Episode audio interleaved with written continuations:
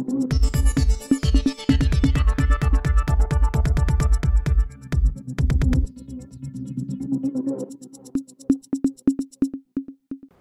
இது news focus Tamil. இந்த நேர்காணலில் நம்முடன் அரசியல் பேச இணைந்திருக்கிறார் மருத்துவர் காந்தராஜ் அவர்கள். வணக்கம் சார்.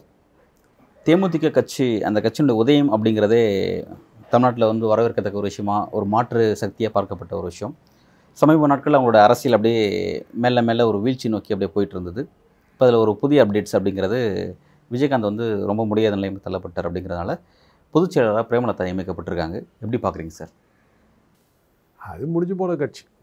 அதில் அதில் வந்து ஒரே ஒருத்தருக்காக தான் அந்த கட்சி இருந்தது. விஜயகாந்த். விஜயகாந்த் இப்போ அவர் அன்றைக்கி பார்த்தோம். பா- பார்த்தபோது விஜயகாந்த் அவருக்கு சுயநினைவோடு இருந்தாராங்கிறது எனக்கு சந்தேகமாக இருக்குது. அவர் அப்படியே சாயிறாரு உழுகுறாரு அவரை கையை பிடிச்சி தூக்குறாங்க.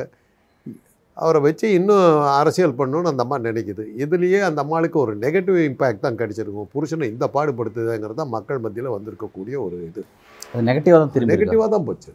அது ஆக்சுவலாக வந்து இந்த மாதிரி சூழலையும் கொண்டு வந்து அவர் முகத்தை காட்டுறது மூலமாக அங்கே இருக்க தொண்டர்கள் கொஞ்சம் உற்சாகம் படுறாங்க அவரை நீங்கள்லாம் எழுதி சந்தோஷப்பட்டுக்கிட்டீங்க. அப்படின்னு அவங்க சொல்கிறாங்க நீங்கள் சந்தோஷப்பட்டுக்கிட்டீங்க. ஏங்க அதை பார்த்தாவே பரிதாமர்த்தி அத்தனை பேர் உட்காந்து பார்த்தவங்க அத்தனை பேர் ஏன் இந்த ஆ, இவரை போட்டு இப்படி உயிரை எடுக்கிறாங்கங்கிறது தான் வந்து பொ பொதுவான கருத்து. அந்த அம்மாளுடைய அதில் புருஷன் இப்படி இருக்கிறா அதை பற்றி கவலைப்பட்டுக்காம மாலையை போட்டுக்கிறதும் பதவி ஏற்கிறதும் எல்லாம் நல்லா என்ன இதெல்லாம் வந்து என்ன பண்ணியிருக்கணும்? அவரை காட்டிட்டு அவரை கூட்டிகிட்டு போயிட்டுருக்கோம். ஒரு வீல் சேரில் கொண்டு வர்றாங்க. அப்படியே சாயிறாரு பிடிக்கிறாங்க. அந்த கையை பிடிச்சி தூக்குறாங்க. என்னன்னு தெரில வா வாய் திறந்து இருக்குது அதுக்காக மோம்படி போட்டு மூடிக்கிட்டாங்க. மூடி இது நல்லா தெரியுது. அவருக்கு அங்கே சுயநினைவே இல்லாமல் உட்காந்துருக்கார் ஒரு டாக்டர் முறையில் சொல்கிறார் சுயநினைவில் அவர் இல்லை. அவர் அப்படி உட்கார வச்சுருந்து ஷோ காட்டியிருக்காங்க. அப்போ அன்னைக்கு பார்த்தா அத்தனை பேர் என்ன சொன்னாங்கன்னா இப்படி அவரை வந்து உயிரை எடுத்து கூட்டிகிட்டு வந்து பதவி அப்புறம் இதெல்லாம் நடத்தணுமா? இந்த இந்த அம்மாளுக்கு ஏன் இப்படி ஒரு பிடிச்சி அலையுது? அப்படிங்கிறது தான் அன்னைக்கு பொதுமக்கள் மத்தியில் இருந்த கருத்து. நீங்கள் ஊடகக்காரர்கள் வழக்கப்படி சினிமாக்காரனாவே நீங்கள் ஒரு கருணையோட இருப்பீங்க இல்லையா? உற்சாகம்.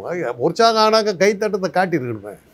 இல்லை அங்கே க கண் கலங்கினாங்க அவரோட நிலைமையை பார்த்து ஒரு கண் பொண்ணு கலங்கினாங்க அழுவுறத காட்டினாங்க. அது அப்போ அப்புறம் எப்படி? அப்போவே தெரிஞ்சு போச்சு.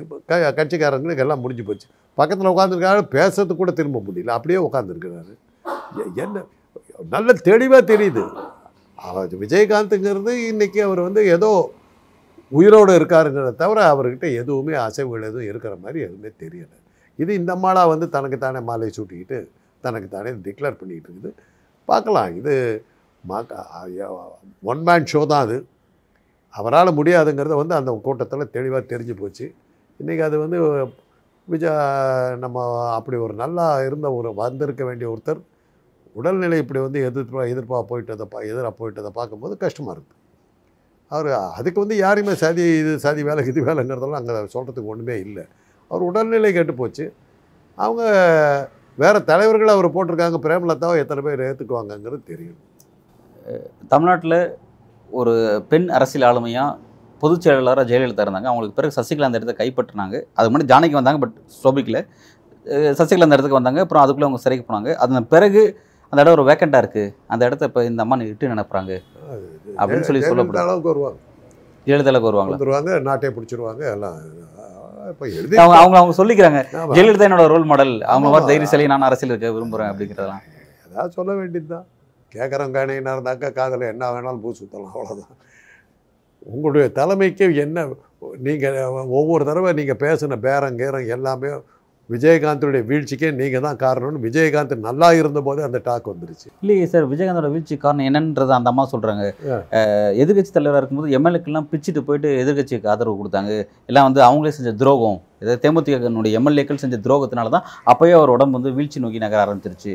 அவ பிரேமலதா வந்து எம்எல்ஏக்களுக்கு குற்றச்சாட்டு வைக்கிறாங்க. நீங்கள் பிரேமலதாவை சொல்கிறீங்க எம்எல்ஏக்கள் ஏன் போனா? எம்எல்ஏக்கள் ஏன் போனாங்க? தலைவர் சரியாக இருக்க மாட்டாருன்னு ஒரு சந்தேகம் வந்து விட்டடிச்சிட்டு போயிட்டாங்க. தலைவர் ஸ்ட்ராங்காக அப்போ எம் விஜயகாந்தாலே அவங்கள கட்டி காக்க முடியலையே அப்புறம் இந்தம்மா எப்படி கட்டி காத்துரும்? அதான் விஜயகாந்தை விட இந்தம்மா ஸ்ட்ராங்காக இருக்குதுன்னு நினைக்குதா? பவர்ஃபுல்லான தலைவின்னு நினைக்குதா? அப்படி நினச்சாக்கா தப்பாதா நம்ம ஆட்சேபிக்கல. மக்கள் மத்தியில் அவங்க இருக்காங்களான்னு பார்க்கணும். ஒரு விஜயகாந்த் இருந்தப்போ விஜயகாந்தாலே அந்த எம்எல்ஏக்களை கட்டுப்படுத்த முடியலையே அதை விட இவங்க இவங்க கிட்ட இவங்களை நம்பி வந்து நிற்கிற எம்எல்ஏக்கள் ஜெயிச்சு இவங்க கட்டுப்பாட்டில் இருப்பாங்கன்னு இந்தம்மா சொல்லுதா அப்போ? அவரால் கட்டுப்படுத்த முடியல ஓடிட்டாங்கங்குது. ஆக அவரால் கையால் ஆகலைங்கிற ஸ்டேட்மெண்ட் தான் அந்த அம்மா சொன்னதுலேருந்து புரியுது. எம்எல்ஏக்களை கட்டுப்படுத்துட்டு அவர் கட்சி கட்சி விட்டு போயிட்டாங்க. அதனால தான் அவர் பலவீனம் அடைஞ்சு விழுந்தாருனாக்கா என்ன அர்த்தம்? கட்சி அவருடைய கட்டுப்பாட்டில் இல்லைன்னு ஆகிப்போச்சு அப்போ அவர் உயிரோடு இருந்தபோது இல்லைன்னு ஆகிப்போச்சுங்கிறது அந்த அம்மா ஒத்துக்குச்சு இல்லை. அதான் அர்த்தம் அது இப்போ இந்த கருத்துக்கு முன்னாடி இப்போ நீங்கள் சொல்கிற மாதிரி வந்து ஜெய விஜயகாந்தனுடைய வீழ்ச்சிக்கு பிரேமலா தான் காரணம் நீங்கள் குறிப்பிடுறீங்க. அந்த காரணம் இல்லை அது இப்படி ஒரு காரணத்தை கற்பிக்கிறது மூலமாக தன்னை அவங்க நான் நினைச்சேன். இப்போ தான் தெரியுது பிரேமலதா இல்லை விஜயகாந்தாலேயே உழுந்து முடியும் ஒன்றும் பண்ண முடியாமல் கட்சிக்காரர்கள்லாம் போயிட்டாங்கன்னு இப்போ தான் தெரியுது எனக்கு. நான் நினச்சேன் விஜய் இந்த பிரேமலதாவினுடைய சில த தலையீடுகள்லாம் அவங்களுக்கு பிடிக்காம போயிட்டாங்கங்கிற மாதிரி பேசுனாங்க. அப்போ எங்கள் காதில் விழுந்தது எங்கள் மாதிரி அஹ், சம்மந்தம் இல்லாத ஆட்கள் காதில் விழுந்தது அவருடைய மச்சானும் அந்த அம்மாவை சேர்ந்து பண்ண அட்டகாசம் தாங்க முடியல. ஒவ்வொரு தடவையும் எலெக்ஷனில் அந்த அம்மா பேசுகிற பேரம் உலகத்துக்கே தெரிஞ்ச விஷயம் தானே. அவங்க உங்ககிட்டையும் பேசுவாங்க அங்கேயும் பேசுவாங்க எல்லாத்துக்கிட்டையும் பேசிக்கிட்டு இருந்தாங்க. அதானே கேட்டாங்க எங்ககிட்ட பேசிக்கிட்டு அங்கேயும் பேசிக்கிட்டு இருக்க என்ன அர்த்தம் பண்ணாங்க வியாபாரம் பண்ண பார்த்தாங்க அது தெரிஞ்சு போச்சு. அது இப்போ என்ன தெரியுது? விஜயகாந்த் இருக்கும்போதே எம்எல்ஏக்கள் அவரை விட்டு போயிட்டுருக்காங்க. ஆக அப்போவே அவருடைய தலைமை போயிட்டு அவரை அவர் தலைமையை விட்டுட்டு வெ வெளியே போயிட்டுருக்காங்க. அது இப்போ அந்த மாதிரி சொல்கிறதுன்னு தெரியுது. அதில் தான் அவர் உடம்பு செல்லாம் படுத்தாருங்கிறாங்க. ஆக நம்மளை வந்து கை விட்டுட்டாங்கன்னு நம்ம கட்சி கை விட்டுடுச்சேன்னு நினச்சி விஜயகாந்தே படுத்த படுக்கை ஆகிட்ட ஆகிற அளவுக்கு அந்த கட்சி விழுந்து போயிருதுங்கிறது பிரேமலதா தன்னுடைய வாக்குமூலத்தின் மூலமாக வெளிப்படுத்தியிருக்காங்க. அதுதான் அது. இதை அப்படி தான் புரிஞ்சுக்கணும். அப்படி தான் அது. நீங்கள் எப்படி புரிஞ்சுக்கணும்னு எனக்கு தெரியும் எனக்கு புரியுறது இப்படி தான் விஜயகாந்தை பற்றி இன்னொரு விஷயத்தை குறிப்பிட்றாங்க. அவர் அரசியலுக்கு ஒரு சரியான நபர் கிடையாது. அவர் வந்து மக்கள் மீதான ஒரு ஆசபாசங்கள் இருக்குது மக்களுக்கு சேவை செய்யணும்னு நினைக்கிற ரைட் ஓகே பட் அரசியல் அப்படிங்கிற சில சூழ்ச்சி சில சந்தர்ப்பவாதம் இந்த மாதிரியான விஷயங்கள்லாம் நிறைஞ்சது அது. அந்த விஷயத்தை அவர் சரியாக செய்ய தெரியல. அப்படி செய்ய தெரிஞ்சு அவரால் எவ்வளோ சஸ்டைன் பண்ணி நின்றுக்க முடியும் அப்படின்னு சொல்லி சொல்கிறாங்க அது எப்படி பார்க்குறீங்க அது எல்லாத்துக்குமே அது தெரியுங்க. யார்கிட்ட போய் ஓட்டணும் யார்கிட்ட பிச்சுக்கிட்டு போகணுங்கன்னு தெரியணும். அரசியல்லையும் சினிமாவிலையும் நான் வந்து பகுத்தறிவுக்கு அப்பாற்பட்டு சொல்கிறேன் உங்களுக்கு அதிர்ஷ்டம் இருக்கும் அது இல்லைன்னா ஒன்றும் ஒன்றும் பண்ண முடியாது. இப்போ நான் இவ்வளோ எப்படி சார் அதிர்ஷ்டம்? இவ்வளோ அரசியல் பேசுகிறேன் நான் ஏதோ ஒரு ஒரு ஏதாவது ஒரு அரசு பதவி எனக்கு ஏதாவது வந்திருக்குதா? தே மக்களாக தேர்ந்தெடுக்க பிறகு எது பதவி எதுலேயாவது நான் இருந்திருக்கிறேன்னா எதுலேயுமே கிடையாது. அதுக்குன்னு அதுக்கு நீங்கள் முயற்சி பண்ணல அதனால தான் முயற்சி பண்ணலைங்கிறது வேற விஷயம். ஓகே. கூட்டுக்கிட்டு வந்து கொண்டு போய் விட்டுருக்கோம்ல சார் இப்போ எல்லாருமே இப்போ விஜயகாந்த் வந்து அரசியலுக்கு வந்திருக்காரு அப்படின்னா அவர் வந்து சில விருப்பம் வரணும் அந்த ஒரு ஒரு நெருக்கடி அவர் அந்த இடத்துக்கு வந்து நிற்கிறாரு நடிகர் அவங்க விரும்பி இருக்காரு அந்த வாய்ப்பு கிடச்சிருக்கு. யாருக்குமே எதுவுமே நம்ம விரும்பாமல் அதுக்கு முயற்சி பண்ணாமல் யாருக்கு அது ஒன்று கிடைச்சிடாதுல்ல சார்? அதான் சார் காம் இப்போது அதுக்கு ஒரு சரியாத உதாரணம் சொல்லணும்னா ராஜீவ் காந்தியை சொல்லலாம். ராஜீவ் காந்தி கிட்ட பேசும்போது ஹைதராபாத்தில் டெல்லி போனோம்னா டெல்லி ஃப்ளைட் வந்து ஹைதராபாத்தில் இறங்கி அப்புறம் தான் டேக் ஆஃப் ஆகும். அதுக்கப்புறம் தான் இப்போ டைரக்ட் ஃப்ளைட்டு டெல்லிக்கு விட ஆரம்பித்தாங்க அதுக்கு முன்னாடி காங்கிரஸ் பீரியட்லாம் ஹைதராபாத்தில் ஒரு ஸ்டாப் ஓவர் அங்கேருந்து தான் டேக் ஆஃப் ஆகும். அந்த ஹைதராபாத்தில் வந்து நிற்கும் போது இவர் தான் பைலட் எனக்கு தெரியாது. அந்த ஃப்ளைட்டில் நான் போகிறேன் ராஜீவ்காந்த் தான் பைலட்டுங்கிறது எனக்கு தெரிஞ்சுது. அங்கே அந்த இதில் வெயிட் பண்ணிகிட்டு இருக்கும்போது பேசிக்கிட்டு இருக்காங்க. இவர் வந்து காக்பீட்லேருந்து வெளியில் வந்து உள்ள இந்த பேசஞ்சர் ஏரியாவில் இது அவருக்கு தெரிஞ்ச அந்த லீடர்ஸ்கிட்ட பேசும்போது அவங்க ஏதோ கேட்குறாங்க ஏங்க நீங்கள் ஏன் அரசியலுக்கு வரக்கூடாது? எனக்கு அது சரிப்பட்டு வராது அப்படிங்கிறத நான் காதால் கேட்டேன். எனக்கு அது சரிப்பட்டு வராது. நான் இதில் போயிட்டேன். எனக்கு அதெல்லாம் என் தம்பி தான் அதுக்கெல்லாம் சரியாக வருவாங்கிற மாதிரி அவர் பேசுகிறத அரைக்குறையாக காதில் விழுந்து எனக்கு கேட்டு அப்போ அவர்கிட்ட கேட்டு போய் என்ன சார் பேசுனா இல்லைங்க இவ்வளோ பேசணும் அவர் முடியே கொடுக்க மாட்டேங்கிறாரு. அப்படி இருந்தவர் ஓவர் நைட்டு வந்து அரசியலுக்கு வந்தார் ஓவர் நைட்டு பிரைம் மினிஸ்டர் ஆனார் ஓவர் நைட்டு சேர்த்து போயிட்டார். அந்த நேரம் வரும்போது அவங்கள இழுத்துக்கிட்டு வரும். அது மாதிரி நேரங்கள் வரணும். அரசியலுக்கு சஞ்சய் காந்தி தான் ஒரு வாரம் சொல்லிக்கிட்டு இருந்த நேரத்தில் சஞ்சய் காந்தி வந்து பிளேன் ஆக்சிடெண்ட்டை இறந்து போயிட்டார் இருந்தார் அவர் தான் பிரைம் மினிஸ்டர் ஆவார்னு எல்லாருமே குறித்தாங்க ஆனால் பார்த்தா கடைசியில் ராஜீவ் காந்தி தான் வந்தார். சஞ்சய் காந்திக்கு அது அந்த இது இல்லை. இறந்து போயிட்டார். வந்து அரசியலில் அவர் தான் தீவிரம் காட்டிக்கிட்டு இருந்தார். ஆனால் வந்தது யாருன்னு? அது மாதிரி பல பேரை பார்த்துருக்கேன். இன்றைக்கி காங்கிரஸ் தலைவராக இருக்கக்கூடிய ஒருத்தருடைய தம்பி தான் தீவிரமான கா காங்கிரஸுக்காக வேலை செஞ்ச த அவர் தம்பி. ஆ பதவிக்கெல்லாம் வந்தது அவங்க அண்ணன் தான் வந்தார். பேரையே சொல்கிறேனே ஏபிகேஎஸ் இளங்கவனும் இனியன் சம்பத்துலையும் பார்த்தீங்கன்னா இனியன் சம்பத்து செஞ்ச அளவுக்கு காங்கிரஸுக்கு செஞ்ச சேவை என்னை வச்சுக்கிட்டு எத்தனை மீட்டிங் நடத்தணும் அப்படி தெரியுங்களா? நம்ம எத்தனை மருத்துவ முகாம்? என்டி திவாரி போன்றவர்கள் ஒரு ஸ்ரீதரோ என்னமோ ஒரு க க- ம- கே கேரளாக்காரர் அவர் இளைஞரணி செயலாளர் காங்கிரஸ் இளைஞர் அவங்கெல்லாம் வந்து இப்படி எப்படி பாராட்டினாங்க? எப்படி அவரை தூக்கிட்டு போனாங்க? ஒன் ஃபைன் மார்னிங் அவரை காணோம். திடீர்னு இளங்கோ உள்ளவரார் வர்றாரு பதவி இது மந்திரியாகி எல்லாம் இதாகி இன்றைக்கி எம்எல்ஏ அவர் தான் இருக்கார் உழைச்சது வந்து இளங்க இனியன். ஜாதகத்தில் இல்லை. அதனால் இது இதெல்லாம் வந்து நான் பார்த்துருக்குறேன். பார்த்தபோது பகுத்தறிவுக்கு அப்பாற்பட்டு நான் பேசுகிறேன் அதுக்கான வாய்ப்புகள் இருந்தால் தான் நீங்கள் வள அரசியல்லையும் சரி சினிமாவிலையும் சரி. சிவாஜி கணேசனோட பிரமாதமான நடிகர்கள் இருந்தாங்க. வரல. எம்ஜிஆரை விட பிரமாதமான சந்தர்ப்பவாதிகள் நிறைய பேர் இருந்தாங்க. வரல. அதுக்கு சினிமாவும் அரசியலும் அதிர்ஷ்டத்தை நம்பித்தான் நீங்கள் இந்த மாதிரியான உதாரணங்கள் மூலமாக நீங்கள் வந்து அது அது அதிர்ஷ்டம் அனுபவ ரீதியாக பார்த்துருக்கேன். தூக்கி அடிச்சுக்கிட்டு போகிற ஆட்கள்லாம் இருக்காங்க. இப்போ அந்த அதிர்ஷ்டம் விஜயகாந்த் கிடைக்கல அப்படின்னு. சினிமாவிலையும் சொல்லட்டுங்களா. கவுண்டமணி செந்தில் காமெடி அவ்வளோ பிரமாதமாக இருக்கும் ஓடிட்டு. அது எழுதுனது யாருனாக்கா வீரப்பன் ஒருத்தர். அவர் வந்து நாகேஷோட சேர்ந்து சில காமெடி படங்கள்லாம் நடித்தார் எடுபடல. பின்னாடி உக்காந்துட்டு இந்த வாழைப்பழ ஜோக்கு இதெல்லாம் அவர் தான் எழுதினார். அவர் சினிமாவுக்கு வரவே இல்லை. இதை நான் அவர் தான் எழுதினாருங்கிறது சொன்னால் கூட நம்ப மாட்டேங்க. கவுண்டமணி செந்திலுக்கு அவங்க ரெண்டு பேரும் வந்து வெற்றி பெற்றதுக்கு காரணம் வீரப்பன். ஆனால் வீரப்பனுக்கு சினிமாவில் அவருக்கு அதிர்ஷ்டமே இல்லை. எழுதி தான் கொடுக்க முடிஞ்சுது. ஒரே ஒரு படத்தில் வருவார். அந்த உண்டியல் ஒன்று காட்டுவாங்க தெரியுமா? கவுண்டமணி கோயிலில் வந்து சின்ன உண்டியல் வைப்பார். அதில் தான் அந்த ஜெயிலில் இருக்கும்போது உன்னை பார்த்தாண்டா இது பண்ண அதுக்குன்னு ஒரு உண்டியல் வைக்கிறது போல பீப்பாயிலட வைப்பான்னு கேட்பார் அந்த அவர் தான் அந்த வீரப்பன். ஓகே. அவருக்கு அவருக்கு சி அவருடைய ராசியில் வந்து சினிமா கேமராவுக்கு முன்னாடி வரதுக்கு அவருக்கு ராசி இல்லை. வரவே இல்லை. அது மாதிரி பல பேர் போயிருக்கிறத நான் பார்த்துருக்கேன் இந்த விஷயங்கள்லாம் குறிப்பிட்டு ஒரு விஜயகாந்துக்கு அந்த அதிர்ஷ்டம் கிடைக்கல அப்படிங்கிறீங்க.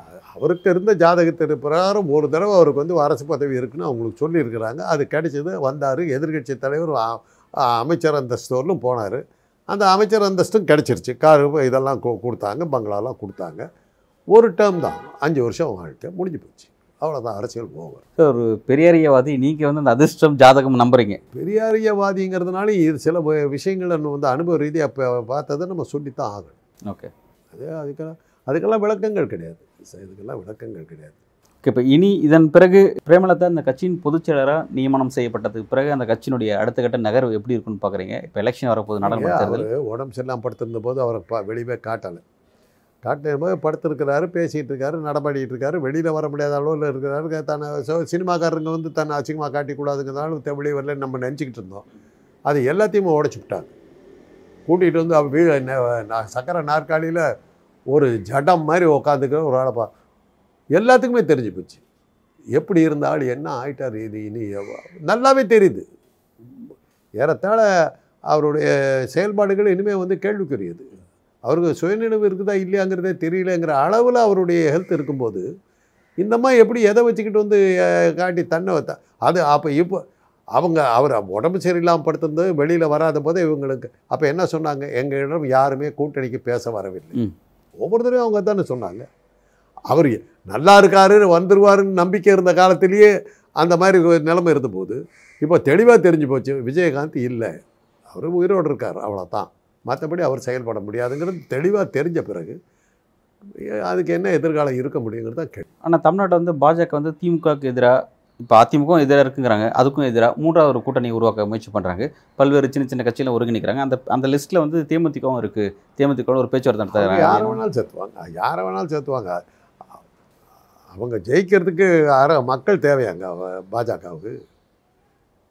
இன்றைக்கி இந்த நிமிஷம் வரல அவங்க இரு அவங்க நம்பி இருக்கிறதே தேர்தல் தேர்தல் ஆணையத்தையும் ஓட்டிங் மிஷினையும் தான்.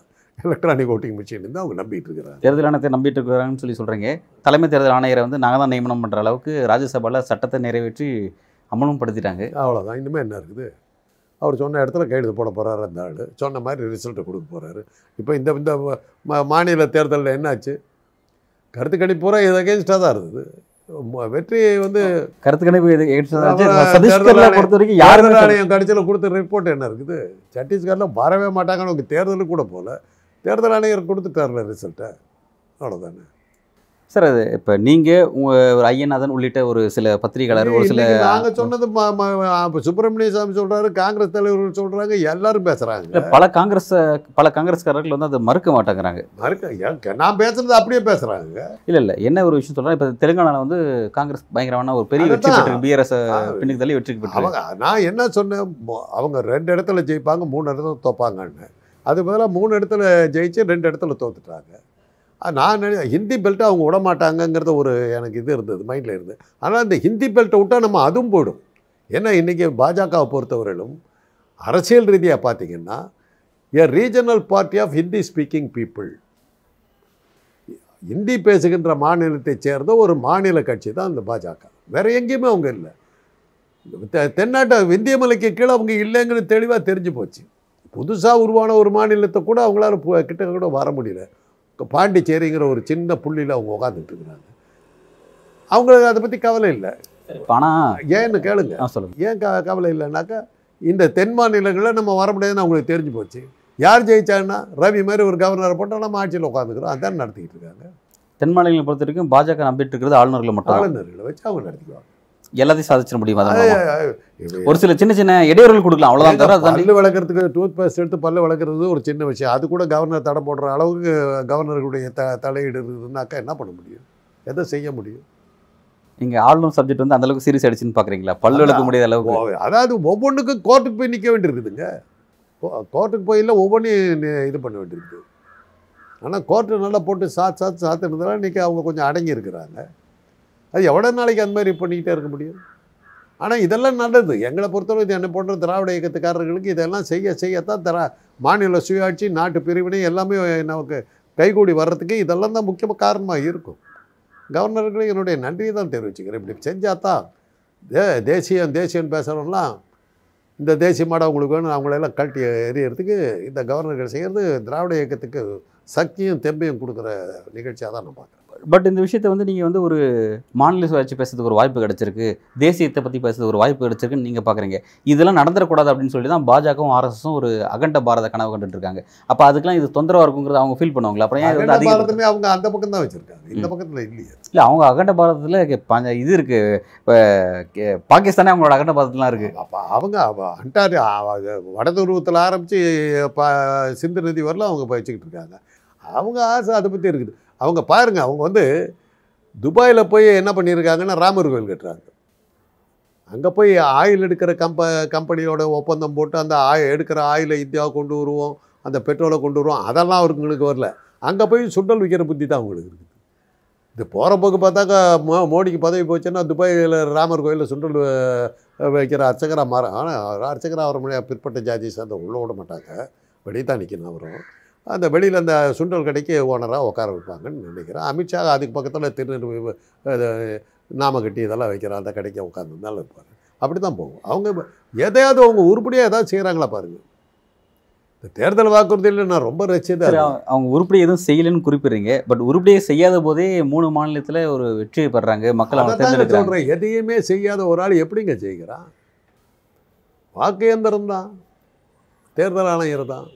அவ்வளோதான் அதை வச்சுக்கிட்டு தான் அவங்க செய்கிறாங்க சரி, இந்த வாக்கு இயந்திரத்தால தோப்போம் அப்படின்னா ஏன் எதிர்க்கட்சிகள் ஏன் நம்மளும் அதை பத்தி பேச அவங்க யாரும் பேசவே இப்போ தானே மாட்டாங்க பேச ஆரம்பிச்சிருக்கிறாங்க. இவ்வளோ வருஷம் நானும் ஐயனாதன் ரெண்டு பேரும் தான் தான் கத்திக்கிட்டு இருந்தேன். ரெண்டு வருஷமாக கத்திக்கிட்டு இருக்கிறேன். இன்றைக்கி சொன்னதெல்லாம் நடந்துக்கிட்டு இருக்குது. தீவிரவாத தாக்குதல் நடக்கும்னு சொன்னோம். அதுக்கு பதிலாக இன்றைக்கி பா நாடாளுமன்றத்தில் ஒன்று நடந்துருச்சு இல்லை. சரி, அது தீவிரவாத தாக்குதல்? அது சில ஒரு படித்த இளைஞர்கள் அவங்க நடந்துட்ட முறை வந்து அவ்வளவும் வந்து சட்டத்தை விதிமீறிய ஒரு செயல் அப்படிங்கிறத நம்ம அதில் மறுக்க முடியாது. பட் வந்து அவங்க கோரிக்கை வேலையில் திண்டாட்டம் அதுவும் குறிப்பாக அந்த நீலம்ன்ற அந்த ஒரு பெண் வந்து அஞ்சு டிகிரி முடிச்சிருக்காங்க. ஹரியானாவோட டீச்சர் ரெக்கமெண்ட் போர்டில் பாஸாக ஏழு வருஷம் ஆகுது. இன்னும் வேலை கிடைக்கல. முப்பத்தேழு வயசு ஆகிடுச்சு அவங்களுக்கு ஸ்பைனல் கார்டு வர பிரச்சனை. வாழ வா வாழ்க்கை வேண்டான்னு இருக்காங்க. விரக்தியின் நிலைமை அங்கே வந்திருக்காங்க. இதை தான் இன்றைக்கி ராகுல் வந்து கேள்வி புரட்சிக்காரர்கள் எல்லாருமே படித்தவர்கள் தான். நீங்கள் நெஞ்சில் பெரிய படம் போட்டுக்கோங்க. சே குவாரா அது அப்படின்ட்டாக்க நீங்கள் பெரிய முற்போக்குவாதி பெரிய சிந்தனாவாதின்லாம் காட்டிக்கிறது சே குவாரா படத்தை போடுவீங்க. அவர் ஒரு டாக்டர். தெரியுமில்ல? தெரியும். எம்டி படித்த டாக்டர். ப்ராக்டிஸ் பண்ணி தான் எங்கேயோ போயிருப்பார். அவரா இப்படி பண்ணுவார்னு கேட்டதுக்கு அர்த்தம் இல்லை. அவங்க தான் வருவாங்க. அவங்க தான் புரட்சிக்கு வருவாங்க. அதனால் படித்தவர்கள் கிடைத்தவர்கள்லாம் கிடையாது. அது ஒரு டிகிரி அதனால் உங்கள் அறிவு விசாலம் ஆயிடுச்சுன்னு அர்த்தம் இல்லை. எவ்வளோ பிஹெச்டி இன்றைக்கி இந்தியா பூரா பல கோடிக்கணக்கான பிஹெச்டி இருக்காங்க. யான் நோபல் பிரைஸ் வாங்கினா? பொறிகளில் விற்கிற மாதிரி நோ பிஹெச்டி கொடுத்துக்கிட்டு இருக்காங்க. நாங்கள் எங்கள் காலத்தில் பிஹெச்டினா நாங்கள் பெரிய டிகிரி நினச்சிருந்தோம். இப்போ பார்த்தாக்கா ப்ளஸ் டூ கூட கொஞ்சம் கஷ்டமாக இருக்கும் போது பிஹெச்டி ஈஸியாக கிடைக்குது. ஒரு ஒரு ஒரு கைடுக்கு மு முப்பது பிஹெச்டி ஸ்காலர்ஸ் இருக்காங்க. எப்படிங்க அது? என்னங்க கைடன்ஸ் அது? இதெல்லாம் அது ஒரு வேறு டாப்பிக்கு இந்த பிஹெச்டிங்கிறது ஒரு பெரிய ராக்கெட் மாதிரி நடக்குது. போகிற வர்றவங்களுக்கெல்லாம் எடுத்து நான் இந்தா எவ்வளோ வேணும்? இந்த வச்சுக்கோங்கிற. ஆனா, அந்த படிப்பை நீங்கள் காரணம் காட்டுறதுக்காக இதை சொல்ல வர்றேன். படித்ததுனாலே ஒருத்தன் அறிவாளியாக இருக்கணுங்கிற அவசியம். இல்லைண்ணா அறிவழிங்கிறத குறிப்பு இல்லை அவங்க செஞ்ச செயல் வந்து ஜனநாயகத்தினுடைய விதியை மீறிய ஒரு செயல். அது சட்டவிரோத நடவடிக்கை அதில் மாற்று கருத்து இல்லை. ஆனால் ஆனால் அவங்களோட பிரச்சனை ரொம்ப சீரியஸான பிரச்சனையாக இருக்குது அந்த இளைஞரோட பிரச்சனை ரொம்ப சீரியஸாக இருக்குது அதில் வந்து ஒரு ஒரு மாணவர் வந்து அதுக்கு அவங்க கோரிக்கைகளை பற்றி நான் உள்ளேயே போகலை. ஓகே. அங்கே நடந்தது வந்து நாடாளுமன்றத்துக்குள்ளார உள்ளே போயிருக்கிறீங்க. இவங்களை வந்து விட்டுருங்க இதுவே வேறு யாராக இருந்திருந்தா? வேற யாரும் உள்ளே வர முடியும்னு தெரியுதில்லை. படித்தவர்கள் வந்து அவ்வளோ பெரிய பிளான் எல்லாம் இந்த இந்த திருட்டு வேலை பண்ணுறதுக்குலாம் அவ்வளோ சாமர்த்தியம் இருக்காது. அவங்க வந்து ரூல் பிரகாரம் தான் நடந்தோம் அவங்களே ஜம்ப் பண்ணி குதிச்சு கீழே வர்றாங்க. கையில் வச்சுருந்த ஒரு என்ன மத்தாப்பு மாதிரி இருக்குதுங்கிறாங்க. அதே ஒரு வெடிகுண்டாக இருந்திருந்தா ஒரு ஆசிட்டாக இருந்திருந்தா பாருங்களேன் அதில் சாமர்த்தியம் பாருங்களேன். அந்த நேரத்தில் ஓம் பிர்லா சபாநாயகரும் இல்லை. சீஃப் பிரைம் மினிஸ்டர் இல்ல, அவரும். அமித்ஷாவும் பிரைம் மினிஸ்டரும் இல்லை சபாநாயகர் இந்த அவர சபாநாயகர் ரூம்ல அவரு யாரோ ஒருத்தர் உட்கார்ந்து இருந்தார் சபாநாயகர் சீட்ல ஓம் பிர்லாவும் இல்லை. ஜாக்கிரதையா இருந்திருக்காங்க. யாரையும் மாட்டி விட்டு சாவுங்கடான்னு ஒருவேளை நிஜமா ஆச்சு இப்போ காக்கா காக்கா படத்துல சூர்யா மேல டக்குன்னு ஒரு இது அடிப்பான். ஆசிட் அடிக்கிறேன் பர்றான்னு அடிப்பான். ஆனால் பா தண்ணி தான் கொண்டுருப்பான் அதில் தான் ஜோதிகாவுக்கு லவ் உண்டாகிற மாதிரி அந்த காட்சி அமைச்சிருக்கும். அது நிஜமான ஆசிடாக இருந்திருந்ததுன்னா என்ன பண்ணியிருப்பீங்க லேப்ஸுங்க என்ன ஒருத்தன் வர்றான் வீட்டு பூட்டை தி- திறந்துட்டான் கதவெல்லாம் உடைச்சிட்டான் பீரோவெல்லாம் திறந்துட்டான் என்னன்னா உன்னை பயமுறுத்துறதுக்காக வந்தேன் அப்படின்னா நம்புவீங்களா? அது மாதிரி இருக்குதுங்க. ஒரு நாடாளுமன்ற கட்டடத்துக்குள்ளார ஒரு சர்வ சாதாரணமாக உள்ள நுழைஞ்சு போட்டு போகிறாங்கன்னா என்ன அர்த்தம்? நீங்கள் த தமிழ்நாடு சட்டமன்றத்துக்குள்ளார போய் பாருங்கள் போய் விசிட்டர் கேலரியிலேருந்து உங்களால் போக முடியுமா? போக முடியாது. ம். முன்னாடி கண்ணாடி போட்டிருக்காங்க. நீங்கள் துண்டு பிரச்சனை கூட கூட வீச முடியாது. அங்கே நான் போயிருக்கிறேங்க. இது பாதுகாப்பு குறைபாடு அப்படிங்கிறதுல எந்த வகையிலும் மறுக்க முடியாத உண்மை. அதுல அப்புறம் மாற்று கருத்து அதை விட்டுட்டு அதை அவங்கள தேசம் திருப்புறதுக்கு தான் அவன் அதை செஞ்சான் இதை செஞ்சான்னு சொல்கிறீங்க ஆனால் என்னை பொறுத்தவரையிலும் இவ்வளவு தெளிவாக தனக்கு கெட்ட பேர் வரும் தெரிஞ்சும் கூட அந்த நேரத்தில் இவங்க இத- இந்த மாதிரி ஒரு ஒரு அசம்பாவிதமான ஒரு சம்பவம் நடக்கிறதுக்கு பாஜக அலோவ் பண்ணியிருக்குது அப்படின்னாக்கா அதன் பின்னணியில் பாஜக தான் இருந்திருக்கிறது. பார்த்தீங்கன்னா பாஜக எம்பி தான் அதை கொடுத்துருக்கிறார். அவங்களுக்கு அனுமதி கொடுத்து அவர் தான் கொடுத்துருக்காரு. அதுக்கு அவர் காரணம் அவங்க யார் என்னன்னு தெரியாது கொடுத்துட்டேன். அப்படி எல்லாம் சொல்ல முடியாது நீங்கள் அப்படி அதை தான் சொல்றாங்களே. அது மாதிரி சொன்னீங்கன்னாவே நீங்கள் வந்து நாடாளுமன்ற ஒரு உறுப்பினராக இருக்கிறதுக்கு லாயக்கு இல்லைன்னு அர்த்தம். இல்ல என்கிட்ட ஒருத்தன் அப்ரோச் பண்ண வரான். ஒரு படிச்ச பையன் என்கிட்ட அப்ரோச் பண்ண வரான். நாடாளுமன்ற அவைகளில் டிஸ்கஷனை நான் பார்க்கணும் விருப்பப்படுறேன். நான் வந்து ஒரு ரிசர்ச் பண்ணிட்டு இருக்கேன். எனக்கு அந்த ஆர்டிகல்ஸ் எழுதணும். நான் என்ன நடக்குதுன்னு பார்க்கணும் விரும்புகிறேன் அப்படின்றான். பலமுறை கிட்டத்தட்ட ஆண்டு கணக்காக அந்த அனுமதி கேட்டிருக்கேன் அவர்கிட்ட. அந்த மைசூர் எம்பி கிட்ட ஒரு ஆண்டு கணக்காக அனுமதி கேட்டிருக்கேன். அதன் பிறகு தான் அவர் அதை கொடுத்துருக்காரு அப்படின்னும் போது வந்தவன் இதுக்கு தான் வந்தாங்கிறது அவருக்கு தெரியல அப்படியும் அது அது எப்படி அதை நம்ம விசாரிக்க? வேணாமா? இப்போது பழைய நாடாளுமன்றம் இருக்கும்போது நாங்கள் நிறையா தடவை போயிருக்கோம். பேஸ்மெண்ட்டில் தான் இருக்கும். அதில் உள்ளே போனவுடனே நம்ம பேரு கேரு எல்லாம் எழுதிக்குவாங்க. எழுதிக்கிட்டு யார் கொடுத்தது? நாடாளுமன்ற உறுப்பினருடைய இது இல்லாமல் அனுமதி இல்லாமல் நம்ம உள்ளே போக முடியாது. இவர் கொடுத்தாருன்னு உடனே அடுத்த இதுக்கு அனுப்புவாங்க. அங்கே அவங்க உட்காந்துக்கிட்டு அந்த இவங்களுக்கு ஃபோன் போடுவாங்க. நாடாளுமன்ற உறுப்பினர் நீங்கள் கொடுத்தீங்களா?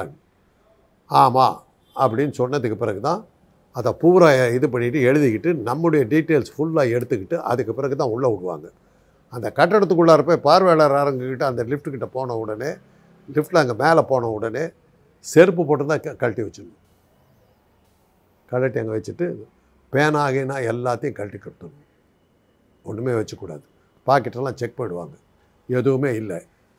அங்கே உள்ளே போய் உக்காரும்போது உள்ளே ஒரு ரெண்டு பேர் நிற்பாங்க சார்ஜன்ஸ் கால் மேலே கால் போட்டு உட்காரக்கூடாது ஏன்னா நீங்கள் காலை தூக்கி காட்டுறதுக்கு வாய்ப்பு இருக்குது கால் மேலே கால் போட்டு உட்காரக்கூடாது அப்படி இப்படி தான் உட்காந்துருக்கணும் இவ்வளவு இது இருந்ததுங்க பழைய பா நாடாளுமன்ற கட்டடத்தில். இதுலையே கட்டடத்துக்கு ஜ- நல்லா பிரமாதமான ஒரு ஜன்னலை போட்டு அது வழியாக இறங்கி நல்ல காலம் அதோடு போச்சு. போய் சபாநாயகர் சீட்டில் அவருங்க உட்காரல. அவ்வளோதான் அதில் சாமர்த்தியமாக இருக்கும் ஓம் பிர்லா அந்த நேரத்தில் இல்லை. பிரதமர் மோடியும் இல்லை. அமித்ஷாவும் இல்லை. சரி இவங்க மூணு பேருமே வேண்டாம். மினிஸ்டர் ஃபார் பார்லிமெண்ட்ரி அஃபேர்ஸ்னு ஒரு மந்திரி இருக்கார் கேபினெட் மினிஸ்டர் அவர் எங்கே போனார்? அவர் தானே இதுக்கு பொறுப்பெடுக்கணும் நாடாளுமன்ற பாதுகாப்புக்கு அவர் தானே பொறுப்பு? அவர் எங்கே போனார்? இன்னைக்கு வரல அவர் பேரையே காணுமே. பிரகலாத் ஜோஷி. எங்க என்ன ஆனால் என்ன பண்ணார் அவர்? நாடாளுமன்ற விவகாரத்துறை அமைச்சர். அவர் தான் அவர் தானே பதில் சொல்லணும் இத்தனைக்கும். எப்படி அந்த செக்யூரிட்டி லேப்ஸ் எப்படி ஆச்சு? அவர் தானே நாடாளுமன்ற உறுப்பினர்களுக்கு சம்பளம் கொடுக்கணும். இருக்கோம் விசாரிச்சுட்டு அதை பத்தின விஷயத்த உள்ள வந்து திருடிட்டு கொலையெல்லாம் பண்ணிட்டு போயிட்டாங்க விசாரிக்கிறாங்கிறது அப்புறம் நீங்களும் நான் யார் வேணாலும் பண்ணிக்கலாம். நாடாளுமன்றத்துக்கே பாதுகாப்பு இல்லைல்ல அதுதானே உண்மை. நாடாளுமன்றத்தையே பாதுகாக்க தெரியும் நரேந்திர மோடி சொல்றாரு நாடு பாதுகாப்பு இருக்கு பாதுகாப்பா இருக்கணும். ஒட்டுமொத்த தேசமே பாதுகாப்பு இருக்கணும். பாஜக ஆட்சி வேணும். நான் ஆட்சி வேணும் அப்படிங்கிற இது இது தான் பாதுகாப்பு. இந்த பாதுகாப்பு தான் இருக்கும் அவர் என்ன சொல்லுவாருனாக்கா வீட்டுக்குள்ளார போந்து இப்போ வீட்டில் இருக்கிற பெண்கள்லாம் எல்லாம் கற்பழிச்சிட்டு போயிட்டாங்கன்னா பாதுகாப்பாக இருக்கணும்னு சொன்னேனுங்க அது எப்படின்னே தெரியலைங்க தெ- நம்ம தான் அமிச்சம் வந்திருக்காரு. அது கற்பழிச்சிட்டு போயிட்டாங்க. உத்தரப்பிரதேசத்தில் அப்படி தானே நடக்குது? கோயிலுக்குள்ளார ஒரு பெண் கற்பழிக்கப்படுகிறாள். அவன் மேலே அந்த கற்பழிக்கப்பட்ட ஆட்கள் மேலே நடவடிக்கை எடுக்கக்கூடாதுன்னு ஊர்வலம் போனோம் யார் தெரியுமில்ல? யோகி ஆதித்யநாத்தினுடைய கட்சியைச் சேர்ந்த பாஜக உறுப்பினராக இருக்கிற ஒரு எம்எல்ஏ தான் ஊர்வலம் போகலாம் அந்த கோ கற்பழித்த கட்டுவாளிகள் மாதிரி நடவடிக்கை கூடாது அப்படிப்பட்ட பா அப்படிப்பட்ட பாதுகாப்பு தான் இப்போ உத்தரப்பிரதேசத்தில் என்ன பாதுகாப்பு இருக்குதோ அதே பாதுகாப்பு தான் இப்போ நாடு போகிறதுக்கு இருக்குதுங்கிறது தெரியும். இவங்களை கண்டினியூ பண்ண விட்டீங்கன்னா இதுதான் நடக்கும். பல்வேறு கேள்விக்கு ரொம்ப ஆழமாக உங்களோட கருத்தில் வழங்கியிருக்கீங்க. மிக்க நன்றி சார்